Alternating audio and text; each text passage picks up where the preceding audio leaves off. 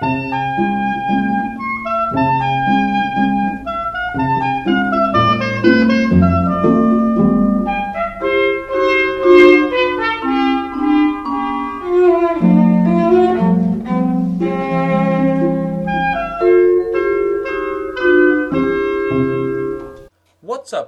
and welcome to the last episode in the first series of The Art of the Matter. I'm very grateful to all of you for the numbers that have downloaded this weekly show, and I urge you to keep the podcast on your iTunes because over the holiday I'll be presenting weekly two minute bulletins before launching into the new series next term. On a serious note, I have taken on board all your comments regarding sound quality, volume balancing, and item length, and will do my utmost to improve them into season two. I only make the show so you can enjoy it, and I promise I will strive to do better for you. Later tonight, we'll delve into the murky pool of student work rates and consider whether our academic efforts are worthy of state funding. But first, the Gaza sit in caused a big stir back in week four of this term. It quickly spread beyond the law faculty to the outer limits of the university. But since the protesters were starved out by the faculty, they've been strangely quiet. There seems to have been no major activist follow up. Why? I'm now joined by Felix Danchek, our senior student inactivity correspondent. Hello. Hello. The story of the sit in has been well documented and reported, certainly raising awareness of the situation. What can we expect now from the protesters? Difficult to say, difficult to say. After such incredible success with the pro Gaza project, the group doesn't want to rush into anything too quickly. I mean, it would be tragic if all the good work that's been done so far was to melt away to nothing. Just think of what they achieved mass media publicity, a watertight excuse to avoid lectures, 0% of their demands met, and mass support from Dons across all faculties. Imagine if they messed up all that by actually going out and doing something. So that's why you've heard nothing from the protesters since the sit in. They're scared of spoiling their own achievements. Uh, one second, one second. Not everyone was positive. One Don publicly stated, and I quote, that the occupation was a puerile act of collective masturbation in which the object was not really to improve any situation. Unquote. How do the protesters respond to such comments? Yes, that is true. Quite a lot of people said that.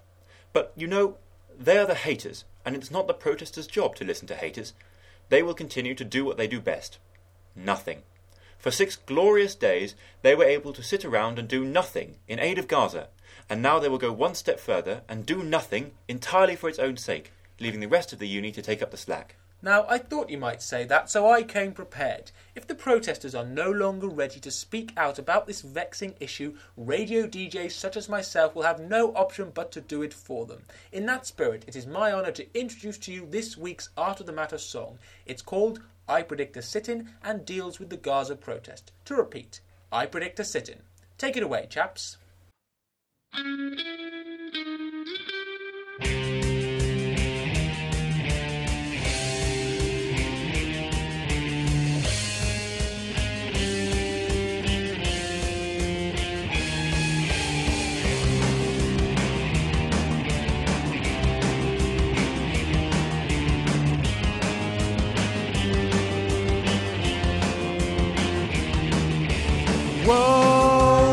Watching our students get Larry. It's not very pretty, I tell thee. Walking through Sidgwick is scary, not very sensible either. My buddy Gerald got mowed on. He looked the wrong way at a custodian, trying to go to a lecture. The protesters ran him through. No, no, no. No, no, no, no, no, no. No, no, no. No, no. No, no, no, no, no, no. What ho? I predict a sit-in. I predict a sit-in.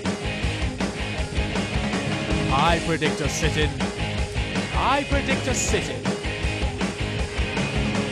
Whoa, they're speaking for those who are not free. Between making day trips to Sainsbury's, if you find the politics uptight, then the rock concert kicks off at midnight. Songs in line with their true oath, like maybe some ABBA or Meat Loaf.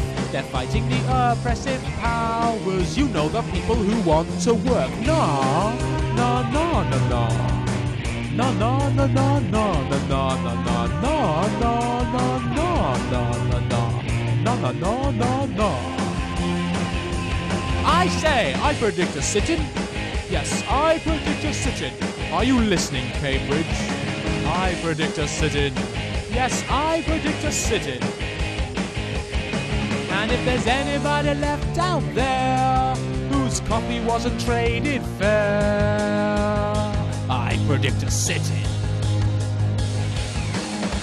There are so many things going on in Cambridge which make me so mad. Have you heard that Emma's May Ball theme is Empire? Oh, I just want to have a bloody great big sit-in about it. And do you know that male dons get paid £10,000 more each year than female dons? Oh, I feel a sit-in coming on. And do you know what really gets my goat? It's those people who recycle aluminium cans but don't wash the cans before they put them in the recycling.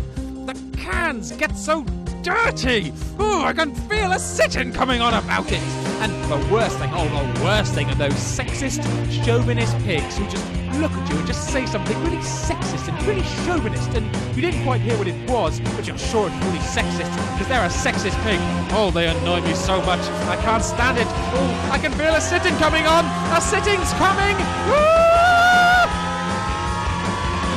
I predict a sit-in. Yes, I predict a sit-in. I predict a sit-in. Yes, I predict a sit-in. And if there's anybody on the site who thinks that doing work is right, I predict a sit-in. Get ready, Cambridge, because the next time any one of you annoys me, I'm gonna snap back with a sit-in. You have been warned.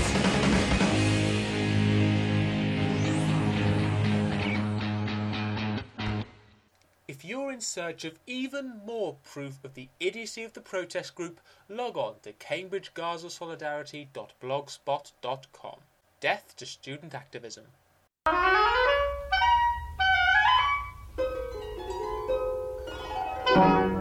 You're listening to The Art of the Matter.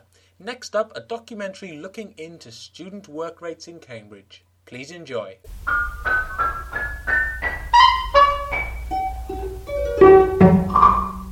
Most people, university life is a mystery. Students are like wild animals. Their movements are hard to track, their needs and habits are difficult to fathom, and they maintain sloth like inactivity for a large chunk of their waking lives. But unlike wild animals, students cost the taxpayer millions of pounds every year. Despite constant liberal smoke blowing over the issue of student fees, universities continue to run on public money. Is it right that the average Joe and the common Susan still provide the lion's share of funds for Britain's higher education system? Should student fees be increased yet again?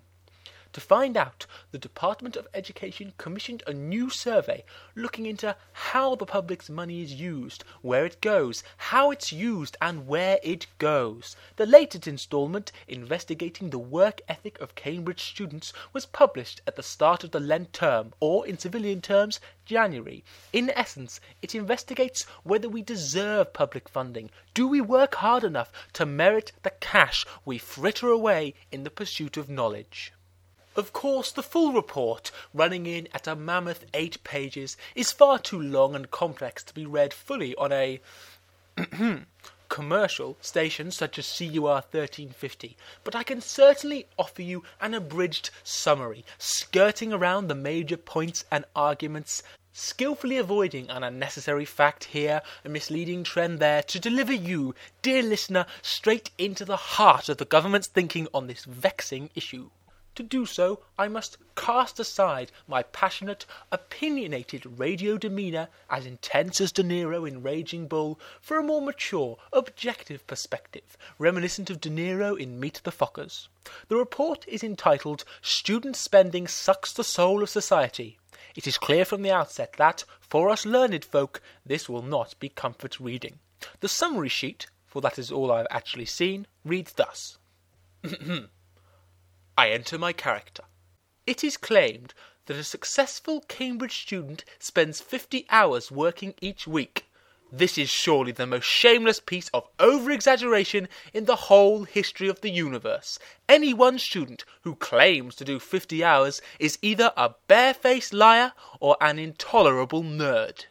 In truth, the average Cambridge student notches up but 20 hours each week, and even this figure, initially as impressive as Ian McKellen in King Lear, becomes, under scrutiny, as impressive as Ian McKellen in X Men 3. And of these supposed 20 hours, seven are spent checking and updating Facebook statuses, four are given over to the creation of work productive snacks, and two are spent checking essay titles for spelling errors. And even these figures, cataclysmically, mind bendingly, orgasmically underwhelming as they are, are skewed by the existence of diligent NatSci and mathematics students. For if there is one thing this survey demonstrates, it's that art students are the single biggest drain on the taxpayers' money since the Doctor Who Christmas special. Statistics indicate that on the astonishingly rare occasion that the wind is just right, the stars align, a baby's tear drops onto a freshly iced fairy cake, and art students knuckle down to do some bloody work. The lion's share of their time is spent glancing at Wikipedia plot summaries or abusing themselves to Shakespeare's sonnets. Surely, in a just world, the arts student would be ranked as one of the lowest members of society, slightly above paedophiles, slightly below those who own a Will and Grace box set. The survey suggests that the problem lies in the iconography of this internet age. Students have no hard-working role model to look to for guidance. In a worrying development, Che Guevara, who, whatever you think of your politics, is a dedicated individual, has been replaced as the number one student pinup by Usain Bolt, a man who dominates the field without ever trying and eats chicken nuggets for breakfast on the day he sets a new world record. Is this who we want our students to aspire to be like? A bone idle nugget scoffer? Furthermore, the survey suggests that these trends are just the tip of the iceberg. It remains possible, nay, probable, that we will see this period as a golden age of productivity and commitment. In the next decade, student work rates are set to drop right down into minus figures. This being defined as the moment when a student is more likely to commit a federal crime than to write an essay. It is a dark time for student work rates. Can we honestly say we deserve public money? and I'm back in the room. Apologies if I got too deep into my character. Naturally, all this negative publicity has generated a furious reaction from the university student body.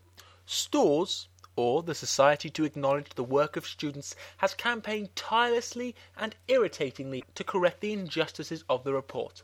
I met with their press secretary, and she was kind enough to explain why their reaction has been so strong. The incredible bias of this survey is utterly unacceptable, and as such, we will not accept it. I mean the cheek of it, suggesting that Cambridge students don't work. We work, we're up to our bloody ankles in work, thank you very much. Just consider our average day. Getting up at the crack of noon, hitting the books, then after some grub, it's off to lectures for a couple hours, no break, straight back to college for lunch before piling into the library for up to two hours of essay work and diligent note taking.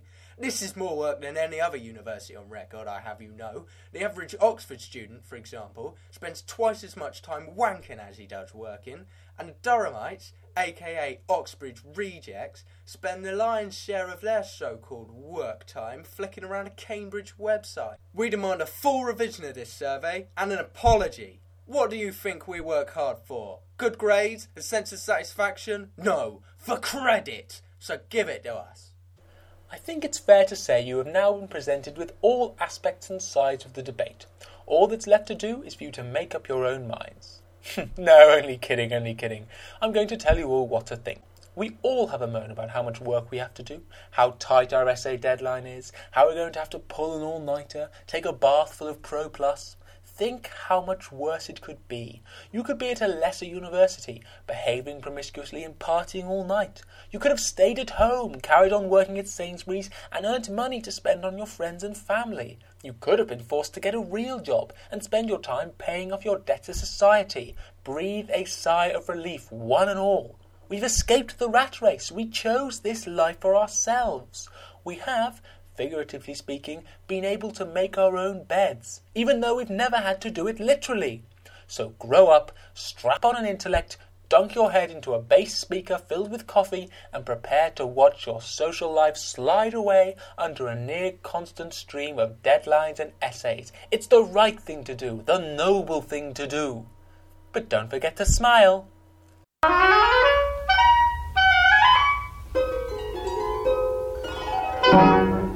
That's all for this week and for this series. All that's left to do is my long list of thank yous. Thank you to all of you for listening and downloading, and to everyone who has acted and performed on the show. Do not delete this podcast from your iTunes over the holiday, as I'll be putting out weekly two minute bulletins before returning for a full second series in the Easter term.